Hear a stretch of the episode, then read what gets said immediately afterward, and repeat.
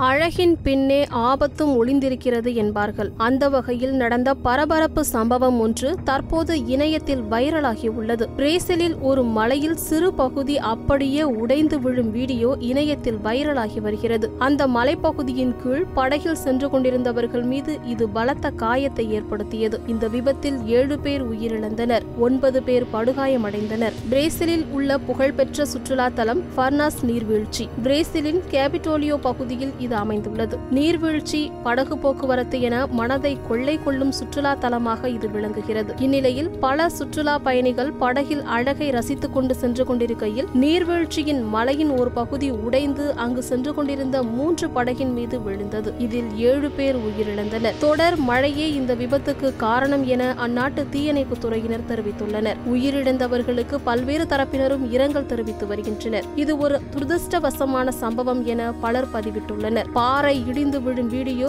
Social மீடியாவில் வைரலாகி வருகிறது. திடீரென உடைந்து விழும் பாறையை எதிர்பாராத சுற்றுலா பயணிகள் அலறுகின்றனர். பாறை விழுந்த வேகத்தில் தண்ணீர் கடுமையாக கொந்தளித்து படகுகள் சாய்கின்றன.